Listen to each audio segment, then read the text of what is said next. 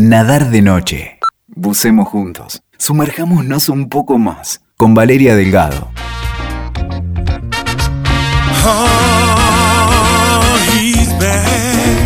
Hace unos poquitos días se subió a la plataforma Netflix la película Mi nombre es Dolemite.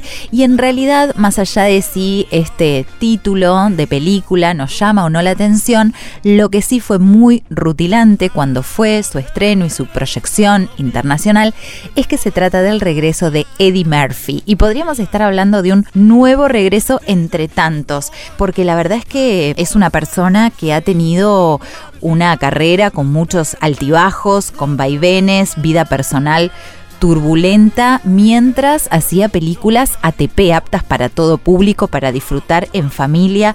Vamos a hacer un breve repaso de algunos episodios en la vida de Eddie Murphy con esa década del 80 llena de éxitos. Comenzaban los 90 con superproducciones que fracasaron en taquilla o no llegaban a recuperar incluso la inversión, hasta que en el 96 lo que sucede es que se estrena El Profesor Chiflado y se habla allí de la primera resurrección de Eddie Murphy, pero en paralelo estaba él en todos los tabloides, los medios sensacionalistas, los paparazzis lo perseguían, porque en el 97 la policía lo detiene con una prostituta trans, aunque él estaba casado con tres hijos, él ya tenía dos hijos de una pareja anterior, después de este episodio siguió casado, de hecho con esa pareja tuvo dos hijos más y en estos vaivenes y en estos altibajos de su vida, sobre todo personal, pero que tenían un impacto directo en su vida profesional, en el año 2007, después de un breve romance con la Spice Girl Mel B,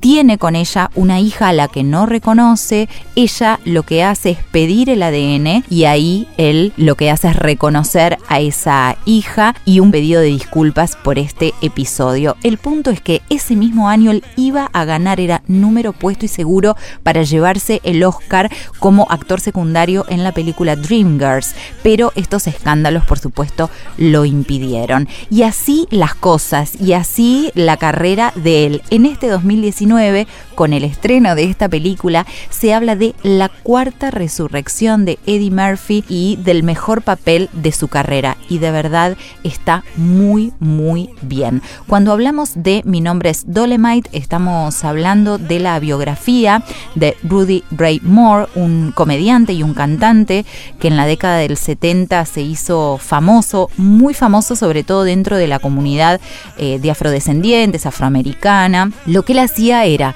show de stand-ups, pero después empezó a grabarlos en discos. Entonces esos discos, esos LPs, se vendían, eran discos de comedia y todos los chistes eran muy incorrectos, muy irreverentes, eh, casi todos con connotación sexual, escatológicos algunos.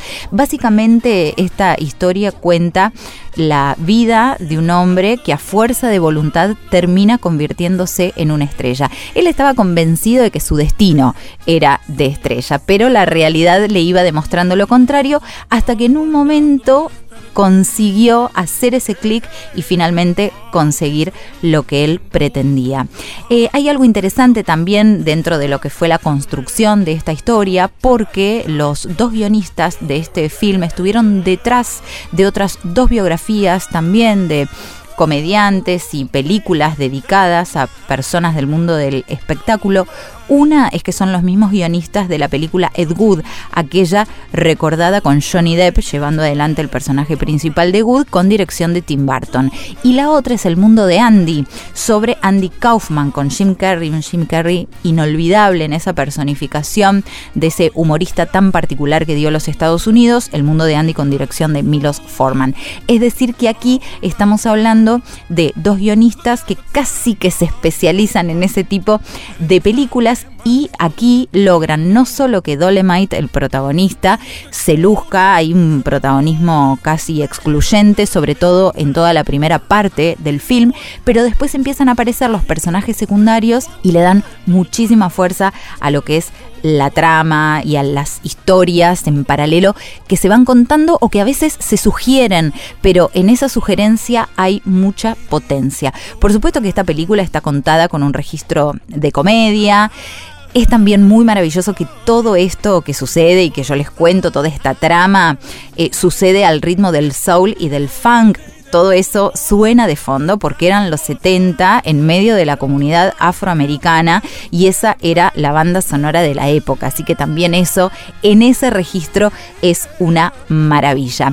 Dolemite fue un personajón que no se conformó cuando todos le decían, bueno, hasta acá llegaste, con el stand-up es suficiente, él pasó al registro después sonoro, con esos discos que se convirtieron en éxito, y en un momento hasta quiso dar un salto al cine y lo hizo como pudo y toda esa experiencia también está contada y narrada en esta muy buena biografía. Y otro detalle que a mí me parece interesante destacar es que hoy los raperos lo reconocen a Dolemay eh, o a Rudy Raymore en realidad porque Dolemay era el personaje como el padrino del rap, por su manera de hacer humor que era con rimas. Entonces, en un punto, lo que él empezaba a hacer en esa década del 70 era rapear. Por eso se lo conoce hoy como el padrino, con una especie de precursor del género.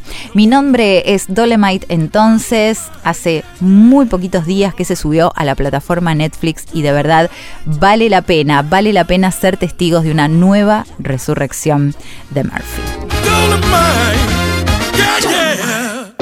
Escuchaste Nadar de Noche. WeToker. Sumamos las partes.